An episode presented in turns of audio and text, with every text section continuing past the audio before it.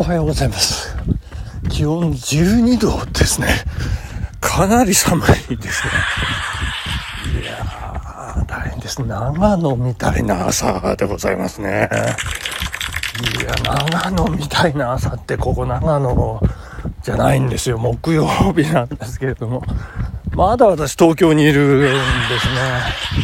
もう1週間、えー東京出張ということで、えー月曜日、火曜日、水曜日と終わりまして、今日木曜日ですね、えーそして当たり前ですが、明日金曜日ということで、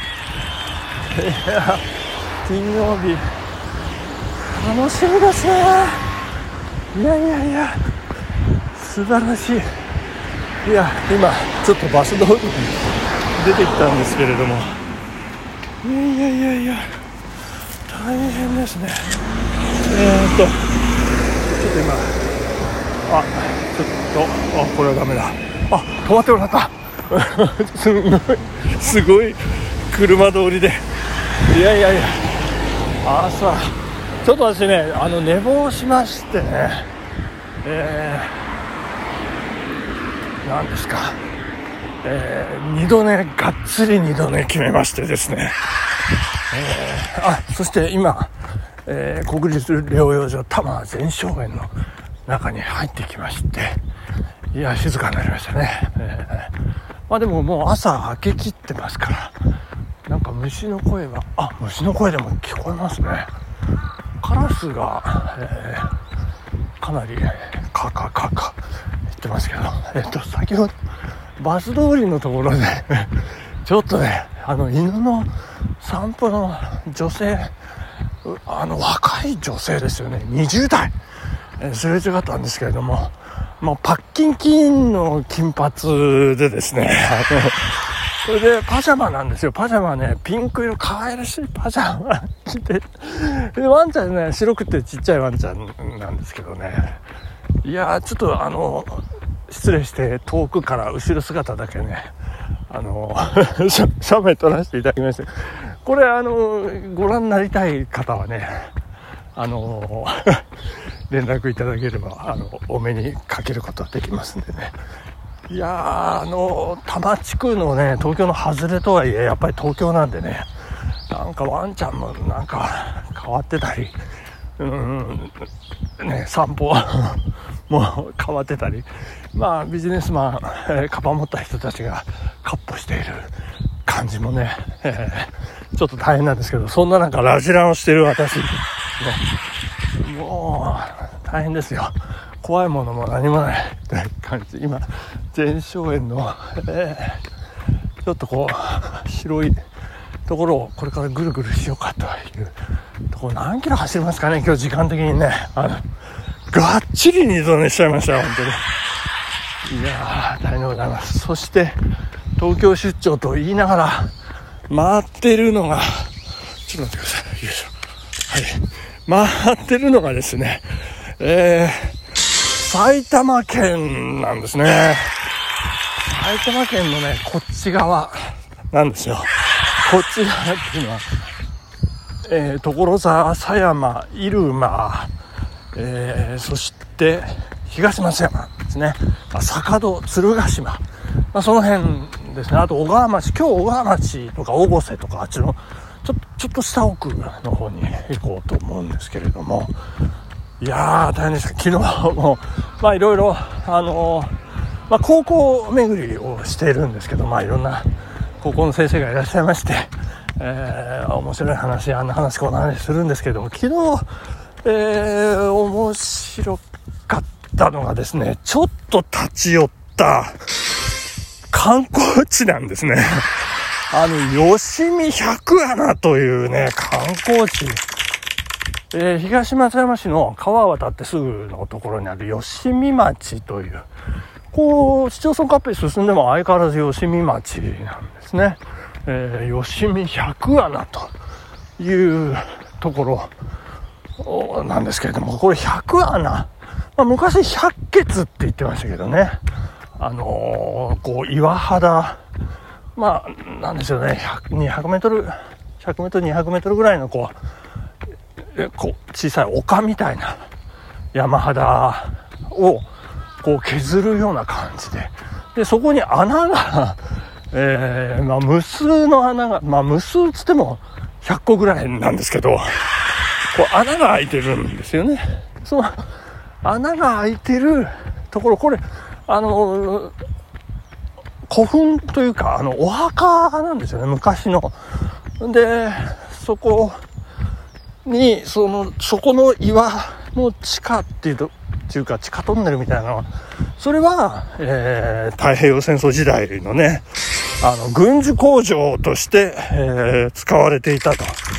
で残念ながらその数年前その軍事工場の、えー、穴穴ですか横穴、まあ、これ人が立って、えー、もう天井かなり高い大きな穴なんですけどそれは、えー、ちょっと崩落の危険があるということで公開されなかったんですけれどもね。あの松代長野の松代の大本営みたいな。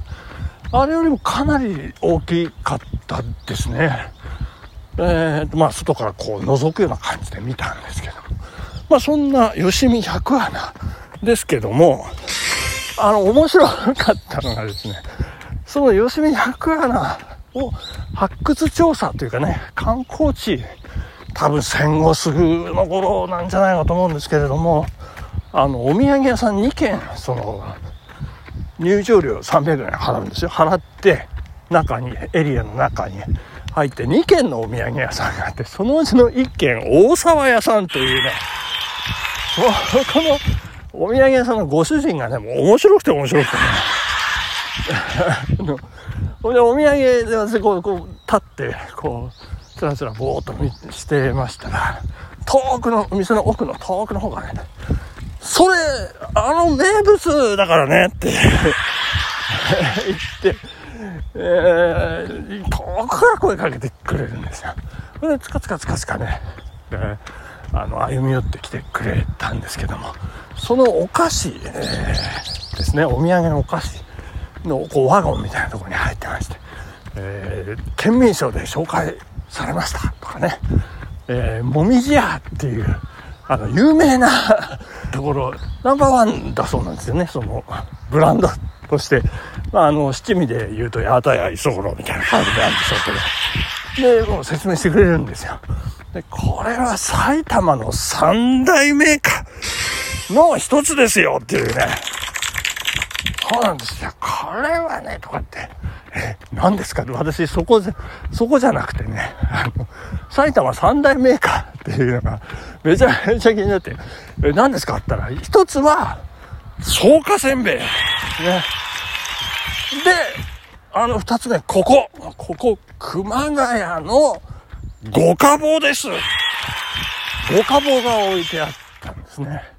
で、まあ、熊谷はちょっと離れてるんですけども、熊谷名物、五花棒。で、しかも、もみじ屋さん、もみじ屋さんっていうね、ブランドも、ブランドものらしいんですけど、えー、彼が言うところのね。で、文化庁になんか認定されました。あの、数年前か、ちょっとわかんないですけど、文化庁にも認定されたメーカー。ということでね。で、県民賞にも紹介して。県民賞と文化庁並べてるんですけど、私は、県民賞は、あの、民間の一放送局、日テレが放送したっていうだけの話なんじゃないかと思うんですけれども。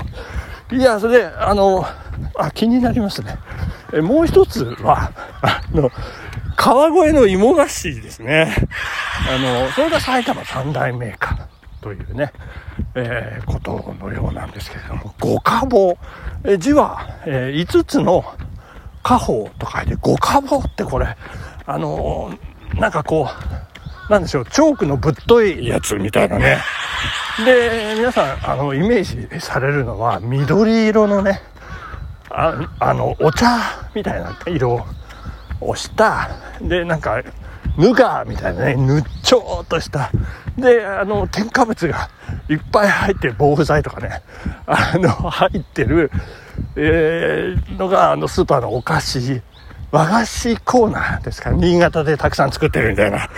で、その中の一つに五花棒っていうのがね、あるんで、いろんなスーパーで、えー見れるんですけど、あれは実は本物じゃない。んですね。あの、大沢ご主人に言わせるとね。いやいや、で、本物、もみじ屋さん。で、色は、えっ、と、きな粉を、あの、泡だとか冷えだとかそういう、五穀。五穀は家宝ですという意味の五家宝らしいんですけどね。で、それ、色はその色です。きな粉の色です。みたいな。で、試食もさせていただきましてね。ありがたかったんですけども。それで、あの、この中、どうぞ見てください。